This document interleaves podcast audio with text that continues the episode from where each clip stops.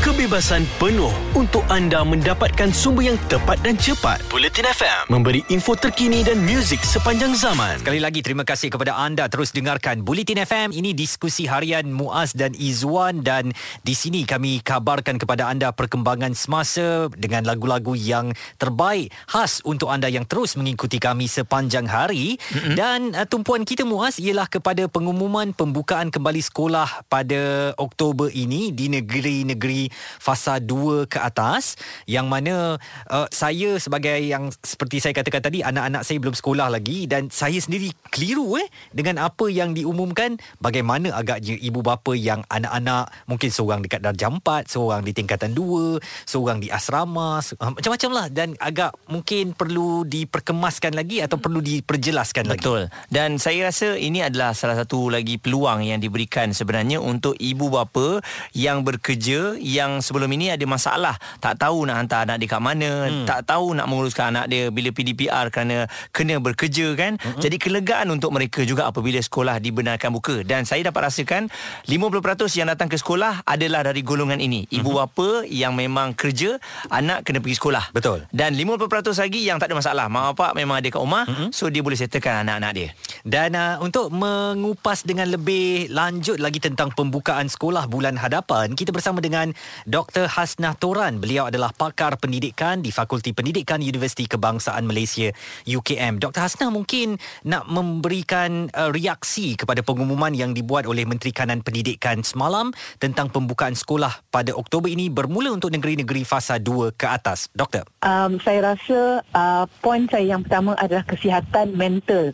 Jadi sebenarnya COVID ni tak pernah berlaku dalam seumur hidup kita kan. Anak-anak terkurung begitu lama. Jadi kami sebagai pemikir-pemikir dalam bidang pendidikan, kita bimbang tentang kesihatan mental kanak-kanak. Bukanlah kita nak kata anak-anak nanti akan jadi sasau atau gila, tetapi bukan naluri manusia untuk hidup berkurung dan berjauhan daripada manusia yang lain. Betul. Anak-anak sebenarnya lebih belajar apabila mereka bersama dengan rakan-rakan.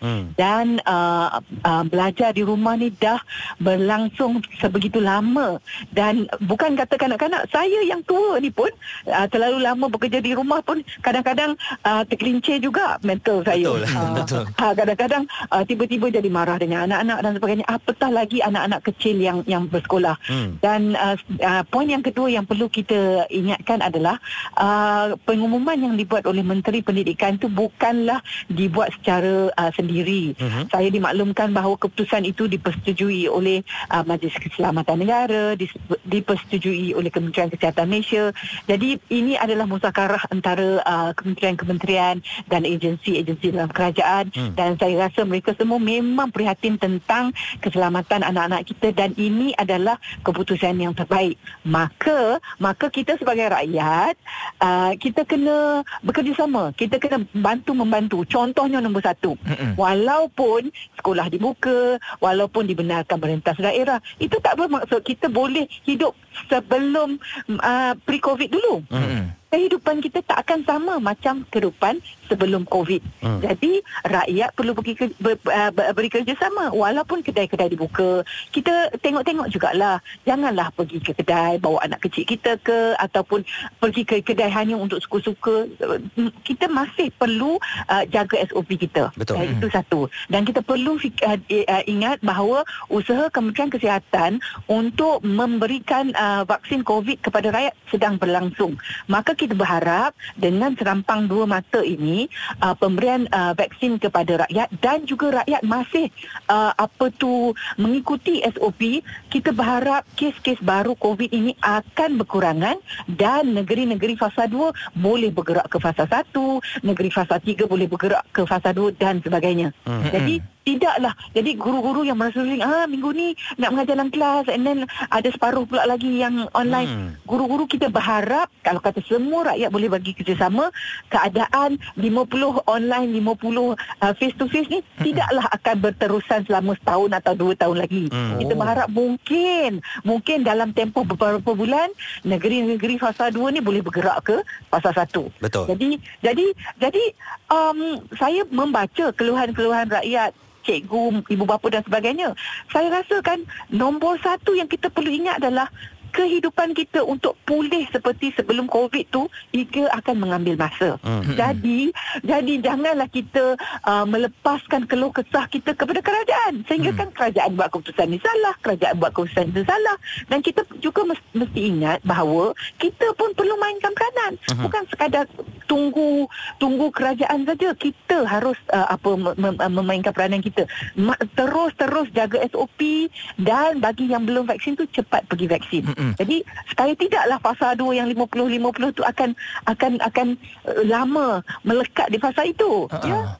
Izwan dan Muaz. Okey. Jadi doktor, tadi ialah saya tengok juga ada satu laporan sinis juga kata nak hantar sekolah, anak nak hantar sekolah takut, bawa air terjun tak takut pula. Jadi ini berdasarkan apa yang kita tengok semalam ya. Itu dia. Perkara tu kita dah dapat lihat sekarang. Cuma persoalannya tadi doktor ada bagi tahu mengenai 50% di sekolah, 50% PDPR. Ni bagaimana agaknya? Bukankah akan memeningkan cikgu sebenarnya doktor walaupun dalam tempoh masa yang sekejap ni? Saya rasa COVID ni tak ada benda lain, memang memeningkan kita, memang mendatangkan stres kita. Betul tak? Betul. Revo lah dengan keadaan ini, nombor satu. And then daripada dulu lagi bila saya ditanya tentang COVID, saya kata nombor satu, kita kena, saya cakap bahasa Inggeris ya, you need to be kind to yourself, and then you need to be kind to people around you. Maka dengan keadaan 50% online, 50% dalam kelas ni, nombor satu, take it easy. Jangan terus nak melenting. Kenapa buat keputusan bodoh macam ni? Ataupun mak bapak pun, kenapa? Okey, tarik nafas. Okey, kita sort out dulu. Kalau kita ada masalah nak hantar anak kita ke sekolah dan sebagainya, Menteri Pendidikan pun kata, kalau tak hadir ke sekolah, sekolah tidak akan mengambil apa-apa tindakan. Sebab mungkin ada isu yang dihadapi oleh keluarga tu yang kita tak terfikir pun. Mungkin bapa polis, mak bekerja sebagai bank, kita tak tahu. Jadi nombor satu, be kind to ourselves. Nombor dua, be kind to people around us. Jadi apa-apa pun jangan melenting. Mak bapa dengan cikgu-cikgu bincang elok-elok. Sekarang kan zaman social media, zaman ICT, ada grup Telegram, ada grup WhatsApp. Dalam tu guru-guru perlu beri taklimat kepada ibu bapa. Rakam diri sendiri, ataupun guru besar ke, guru pelonggaran ke, rakam diri sendiri menggunakan smartphone, sebar kepada Telegram dan WhatsApp. Maklumkan apa gerak kerja kita, apa dia talian yang boleh ibu bapa telefon kalau ada kemusykilan, kalau ada apa pertanyaan. InsyaAllah kalau semua orang tenang, semua orang tak melenting, kita bergerak perlahan-lahan. Mungkin kalau kata ibu bapa confuse lagi, mungkin minggu pertama tu kita tengok dulu apa yang sebenarnya berlaku. It's okay. Jangan terus nak rush ke sana, nak rush buat keputusan ni dan sebagainya. Take it easy, pelan-pelan. Baik. Saya kan bila saya stress tentang COVID, saya selalu kata pada pelajar-pelajar saya, COVID ni kita tak pernah lalui, mak bapak kita tak pernah lalui, atuk nenek kita tak pernah lalui, nenek moyang tak pernah lalui. Begitu hebatnya dia.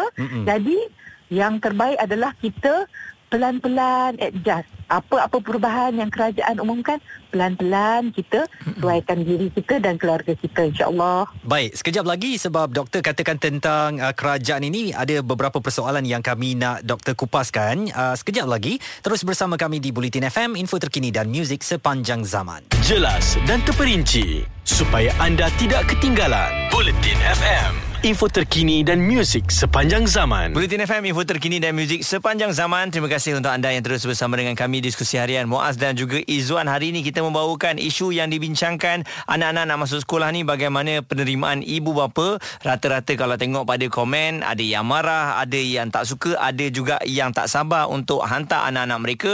Jadi kita dah tahu setiap kali keputusan yang akan keluar, pasti persepsi yang berbeza akan kita terima. Kalau tak dibuka sekolah sampai hujung tahun, nanti akan ada keluar je komen, kenapa lama sangat anak-anak dah boring kat rumah, bila datang sekolah kenapa bagi sekolah tak selamat.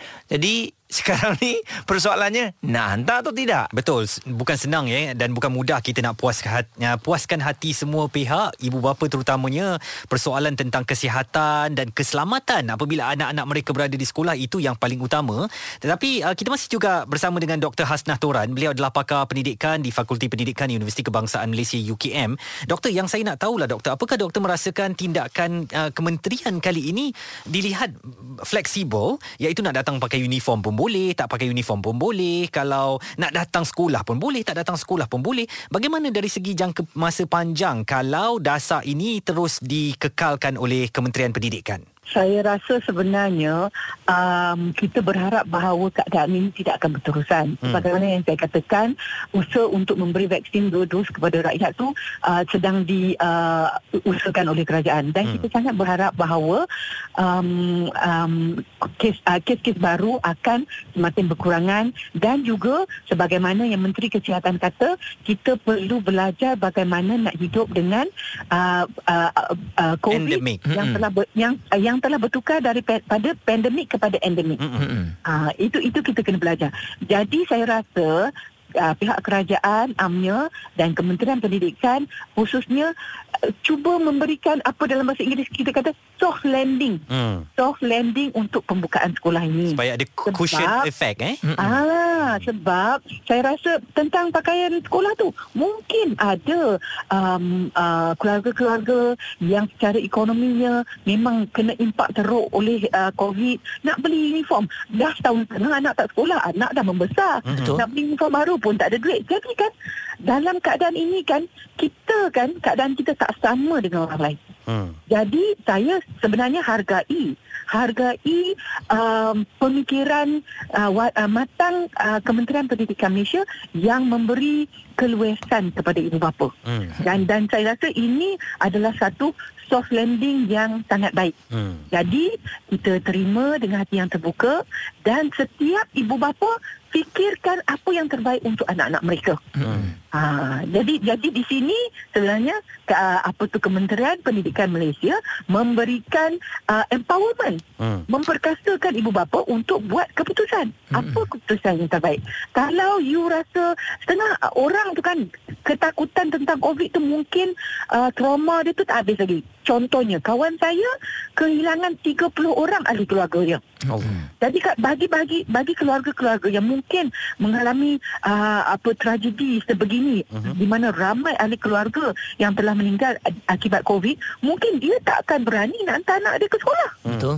Jadi kalau kerajaan kata semua kena hantar anak ke sekolah, tak kira lah kau mampu beli uniform ke tidak, tak kira lah ahli keluarga kau berapa puluh orang meninggal, tentulah akan menjadi isu-isu yang akan timbul, isu-isu yang lain pula. Jadi saya rasa ini adalah satu keputusan untuk soft landing yang baik. Itu respon saya, Izwan dan Muaz. Baik, mungkin sedikitlah nasihat daripada doktor sendiri kepada ibu bapa yang risau ni, doktor. Sebab saya tadi dengan Izwan membincangkan juga, mungkin ada pembahagian dari segi ibu bapa yang tak ada pilihan, nak tak nak kena hantar anak kat sekolah. Jadi mungkin mereka tu termasuk dalam golongan 50% yang berada di sekolah. Jadi yang tak ada masalah, yang boleh buat daripada rumah, 50% lagi kat rumah. Jadi bagaimana pandangan doktor sendiri? Yang online dan face to face dia akan bergila-gila kan. Kumpulan A face to face minggu ini, kumpulan B akan online dan minggu berikutnya sebaliknya. Kalau ibu bapa rasa tak selamat, mungkin tak payah hantar anak ke sekolah untuk face to face punya kelas, ikuti online dari minggu ke minggu. Alhamdulillah kita ada option tu. Dan saya rasa nombor satu, kita kena beri kepercayaan jugalah kepada Kementerian Pendidikan. Saya pasti Kementerian Pendidikan akan memastikan bahawa lingkungan sosial anak di sekolah, maksudnya dewasa-dewasa yang berada di sekolah, daripada cikgu sehingga ke tukang jaga, sehingga ke makcik kantin dan sebagainya, akan mendapat dua dos vaksin sebelum mereka dibenarkan bekerja di sekolah. Jadi itu salah satu cara kita untuk memastikan keselamatan anak. Dan saya rasa ibu bapa pun perlu terus mendidik anak tentang SOP, tentang jangan rapat dengan rakan-rakan, which is I think almost impossible. Sebab anak-anak ni bila dia tengok kawan tambahan pula lama tak jumpa, tentu nak peluk. Tetapi kita kena ingatkan, COVID masih ada, kena SOP, kena saling cuci tangan, kalau nak makan pun tak boleh makan dekat-dekat sama-sama. Jadi saya rasa bagaimana yang Menteri Kesihatan kata, kita perlu belajar hidup dengan COVID dan salah satu perkara yang kita perlu buat adalah sentiasa didik anak kita dan ingatkan anak kita tentang perkara yang perlu dilakukan demi kesihatan mereka. Itu dia Dr. Hasnah Toran, pakar pendidikan di Fakulti Pendidikan Universiti Kebangsaan Malaysia UKM, memberikan pencerahan tentang apa agaknya akan berlaku apabila sesi persekolahan bermula nanti.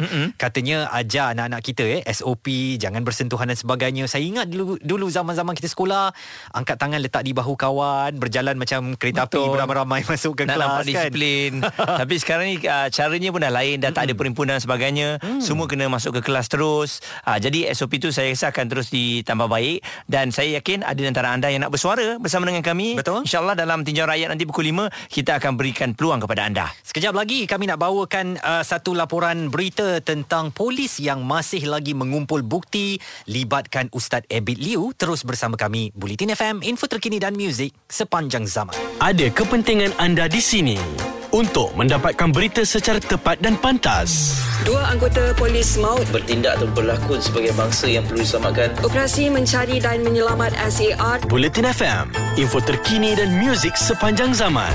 Terima kasih kepada anda yang terus dengarkan Buletin FM, info terkini dan muzik sepanjang zaman. Ini diskusi harian Muaz dan Izwan, dan kita dah memasuki jam ketiga. Ini waktunya untuk tinjau rakyat di mana suara anda penting.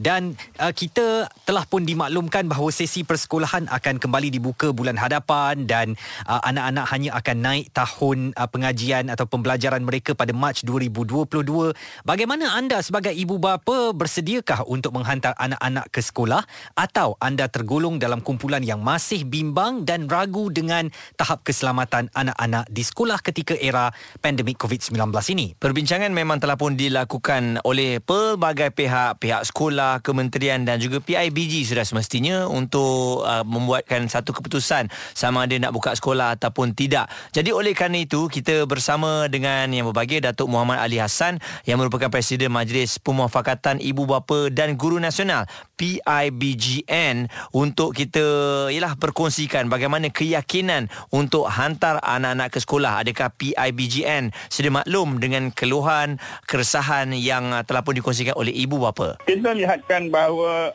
yang berhormat menteri ini begitu responsif lah saya kira. Kerana satu pemakluman perkara yang berkaitan sekolah ni dimaklumkan agak awal jugalah. Sebab amalannya sebaik-baiknya at least sekurang-kurangnya 2 minggu sebelum sekolah dibuka.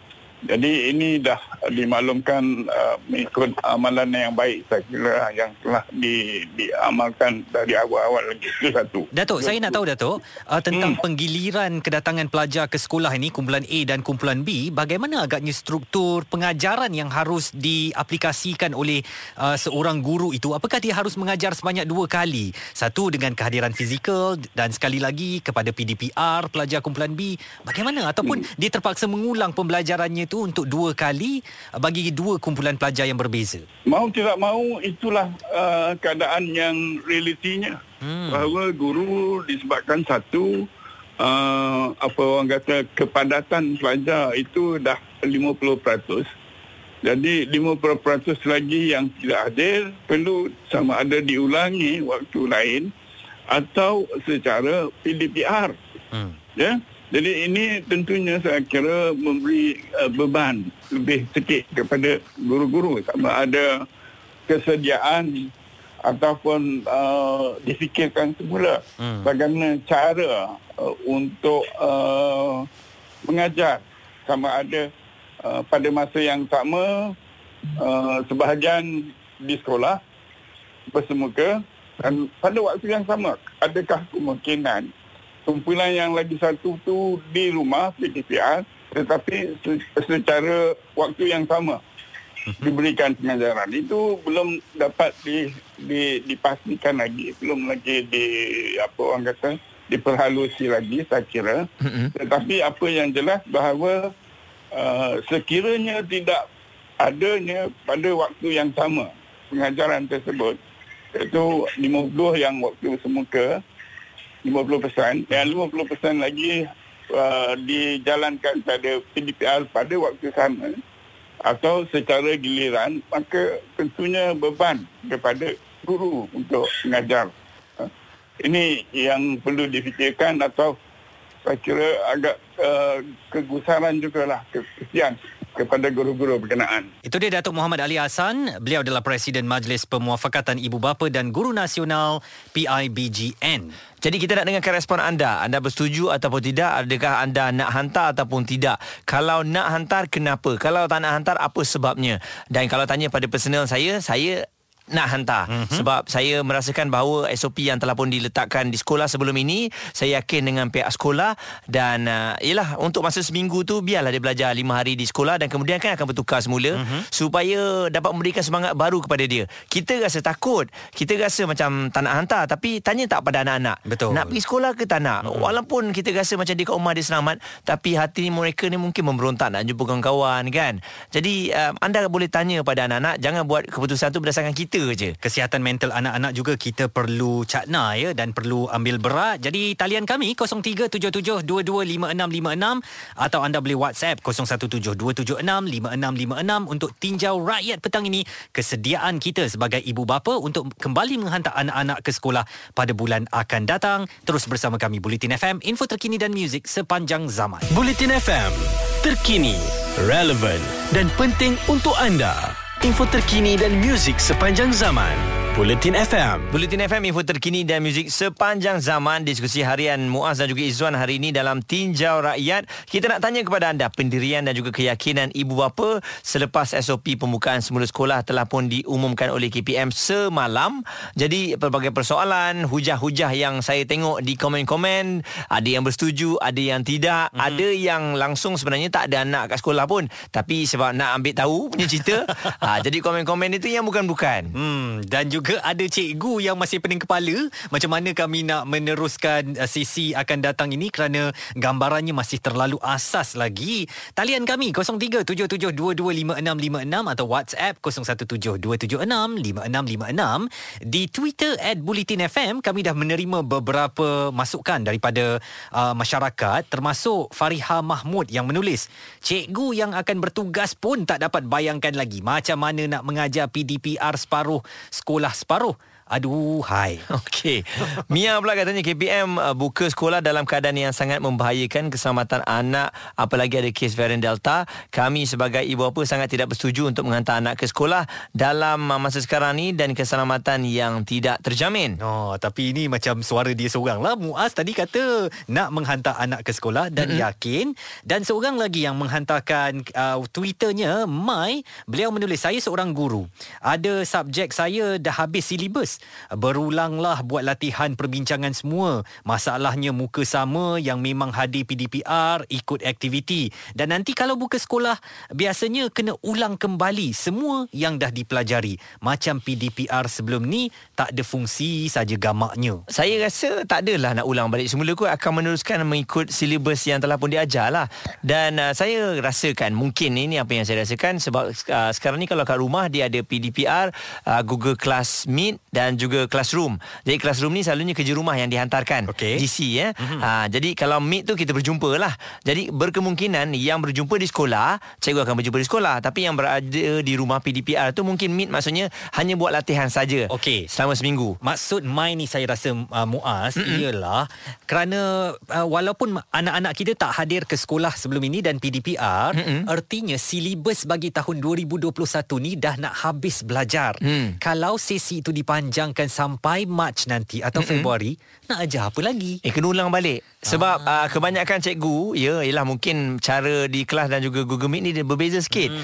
Sebab ialah nak tak nak silibus dia ajar. Tapi ada yang tak faham. Macam anak saya sendiri kan, ada silibus yang dia tak faham, tapi cikgu terpaksa meneruskan untuk silibus yang akan datang. Jadi saya rasa tak salah untuk di repeat semula silibus yang penting untuk anak-anak kita ni belajar. Tanya kepada ibu bapa semua, kebanyakannya ialah takkanlah 40 orang dalam Google Meet tu cikgu nak bagi tahu seorang-seorang, bagi pandai. Jadi kalau bila bersemuka 18 orang satu kelas contohnya, ataupun 16 orang, mungkin boleh one to one session lah. Dari sudut yang positif ni bagus juga ya, terutamanya bab-bab atau chapter yang susah ya. Betul. Algebra ke yang saya ingat lah kan, atau sekolah rendah mungkin pecahan ke. Jadi cikgu dapat ulang semula kepada kelompok pelajar yang lebih sedikit. Jadi mereka lebih dapat fokus lagi. Dan ini ke yang cikgu maksudkan masa PDPR itu? Inilah dia dapat bersemuka kan, ada reaksi wajah, ada emosi yang boleh kita tangani, baru lebih jelas. Dan anak-anak kita pun untung kerana mereka akan segala yang tak faham semasa PDPR tu akan dapat dijelaskan dalam kelas nanti. Saya risau cuma orang yang akan datang tu adalah orang yang sama seperti yang akan kita katakan.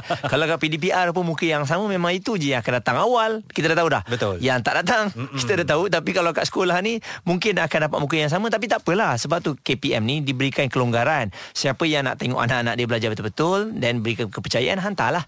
Siapa tak boleh ataupun boleh mengajar sendiri kat rumah, ajarlah anak-anak sendiri kat rumah, tak ada masalah. Dan menurut Dr. Hasnah Toran tadi dari Universiti Kebangsaan Malaysia, langkah KPM ini sebagai satu soft landing ya. Maknanya anak-anak kita dah lama tak ke sekolah, ini satu bentuk pertahanan, cushion lah kita panggil, bukan terlalu terbabas sangat secara dan kesannya akan dirasai oleh pelajar-pelajar kita, tapi ada cushion yang boleh mengekang mereka daripada terkejut dan sebagainya. Jadi sekarang tak apa, nak pakai uniform boleh, nak datang sekolah ke tak datang sekolah pun boleh. Ini satu langkah soft landing yang dibuat oleh kementerian sebelum nanti pengoperasian sekolah boleh berjalan seperti biasa. Okey, kita berbicara mengenai apa yang kita nampak ya. Jadi bagaimana pula dengan anda sebagai yang mempunyai anak lebih daripada seorang? Saya rasa yang masalahnya akan anak yang lebih daripada seorang dah ada 2 sesi. Betul. Itu lagi masalah. Telefon kami 0377225656 dan juga boleh WhatsApp di 0172765656. Terus dengarkan kami Buletin FM, info terkini dan muzik sepanjang zaman.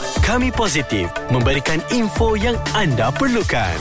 Buletin FM, info terkini dan muzik sepanjang zaman. Senang sekali anda masih lagi terus dengarkan Buletin FM, info terkini dan muzik sepanjang zaman. Masih lagi dalam Tinjau Rakyat di diskusi harian Muaz dan Izwan. Apakah pendirian dan keyakinan ibu bapa selepas SOP pembukaan semula sekolah diumumkan Kementerian Pendidikan Malaysia semalam? Itu topik yang kami sorot pada petang ini. Dan kalau kita tengok rata-rata komen yang diberikan di media sosial, ramai yang tidak bersetuju. Tak apa, itu adalah pilihan anda kan. Manakala kalau kita lihat antaranya yang hantarkan di Buletin FM ini, Hashimah dia kata, nak hantar anak sekolah tu dia takut nak jalan-jalan kelah mandi-mandi, bawa anak tak takut no. Oh, ni mesti orang utara ni. Hisham Ghazali menulis, baca 2 kali baru faham pelan pembukaan sekolah tu. SPM students dekat negeri fasa 3 sahaja boleh balik ke sekolah. Kalau negeri tu baru masuk fasa 3, kena tunggu 2 minggu kemudian baru balik ke sekolah. Entahlah, budak nak exam lagi 5-6 bulan, entah berapa lama je rasa bersemuka di sekolah ini. Jadi sekali lagi saya rasa isunya adalah mereka yang mengambil peperiksaan penting.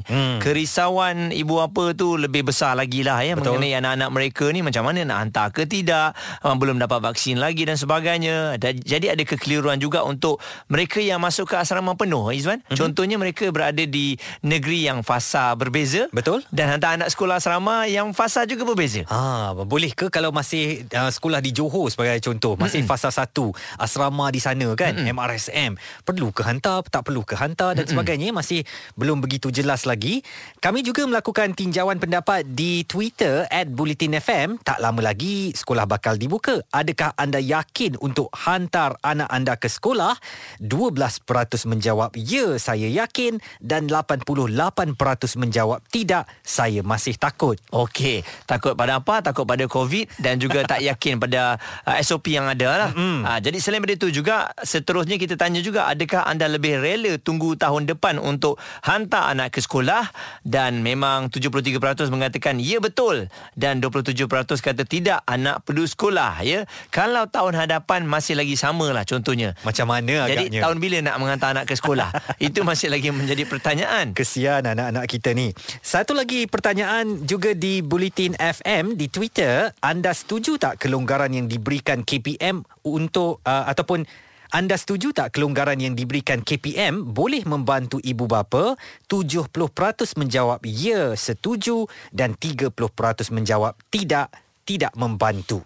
Jadi kalau kita tengok di bawah sekali ni, kelonggaran tu diorang suka, cuma nak menghantar anak ke sekolah tu takut. Dan saya yakin jugalah Izwan, mungkin bila dah buka nanti SOP yang telah pun ditetapkan, dan juga kadang-kadang ibu bapa ni suka wait and see, tengok dulu apa yang berlaku pada minggu yang pertama. Dia bukan ibu bapa, rakyat Malaysia memang macam tu. Jadi mungkin bila ada yang berani, ibu bapa yang berani, saya yakin ada juga ibu bapa yang berani, maksudnya dia faham dengan apa yang berlaku dan dia nak mengambil tahu. Jadi selagi kalau dia kata Anak-anak jadi dia tak tahu apa yang berlaku di sekolah. Sebab kadang-kadang SOP di sekolah ni semuanya berbeza tau. Betul. Maksudnya bagaimana sekolah termenguruskan tu memang berbeza. Jadi kalau ada yang yakin dengan cikgu, guru besar pun masuk dalam grup bagi tahu ini SOP-nya, tunjuk gambar dan sebagainya. Saya rasa mungkin dari masa ke semasa ibu bapa akan berani untuk hantar anak ke sekolah. Saya fikir apabila sampai ke bulan Oktober nanti, yang mana kemudian kita akan beralih daripada status pandemik kepada endemik ya. Mahu tidak mahu kita harus hidup dengan virus COVID-19 ini, dan kalau kita menangguhkan sesi persekolahan anak kita, tak mungkin kita akan capai sifar kes seperti satu ketika dahulu ya. Ini satu keadaan yang telah diterima. New Zealand yang ada satu kes pun sekarang dah berganjak kepada berbelas kes. Begitu juga di Australia yang pernah berbangga kosong kes satu ketika dahulu, sekarang ada beratus-ratus kes. Kita tak mungkin capai lagi kosong kes itu. Suka tak suka sekolah harus dibuka, anak-anak kita harus pergi ke sekolah. Tanggungjawab kita ibu bapa untuk terus mengingatkan mereka tentang SOP, jangan mengadakan sentuhan fizikal dengan mana-mana pihak, sentiasa bekalkan mereka dengan hand sanitizer. InsyaAllah mereka akan dapat pendidikan di sekolah seperti yang kita harapkan, dan kita sebagai ibu bapa akan terus menasihati mereka untuk mereka melindungi keselamatan dan kesihatan diri mereka. Betul, seperti Dr. Hasnah Toran katakan tadi, dalam norma baru ni kita kena relax, terima dulu apa yang telah pun diberikan, fikir secara waras dan kemudian kita buat. Jangan bila kita menerima satu berita kita ambil ni sebagai satu tekanan, tak boleh. Jadi ianya akan membuatkan kita bengang. Jadi sekolah dah beri ruang, nak hantar-hantar, tak nak hantar tak apa. Jadi anda tak perlu marah pun. Betul. Sebab kalau ditutup selamanya pun anda akan marah. Kalau dibuka kena wajib datang pun anda marah. Jadi kita ambil pendekatan tengah-tengah. Jadi kalau anda rasa nak hantar, anda yakin, silalah hantar. Kalau tidak, anda ambil tanggungjawab tu, ajarlah anak anda sebaik mungkin. Tadi satu sikap orang Malaysia ni apa? Suka tunggu dan lihat kan? Ada satu lagi sikap mereka, suka sentap. Yelah, cepat terasa hati kan? Betul, dan cepat melata. Jadi kita relax saja, kita lihat bagaimana pelaksanaan kepada pembukaan sekolah bulan 10 nanti. Bukan untuk kita mengecil-kecilkan, awak tak apalah Izwan, anak tak pergi sekolah. Bukan. Tetapi kita, kerajaan pastinya telah membuat segala pertimbangan. Mereka rasa yakin untuk anak-anak kembali ke sekolah, dan kita boleh menilai apabila sekolah dibuka bulan Oktober nanti. Terus bersama kami di Buletin FM, info terkini dan muzik sepanjang zaman. Kebebasan penuh untuk anda mendapatkan sumber yang tepat dan cepat. Buletin FM memberi info terkini dan muzik sepanjang zaman.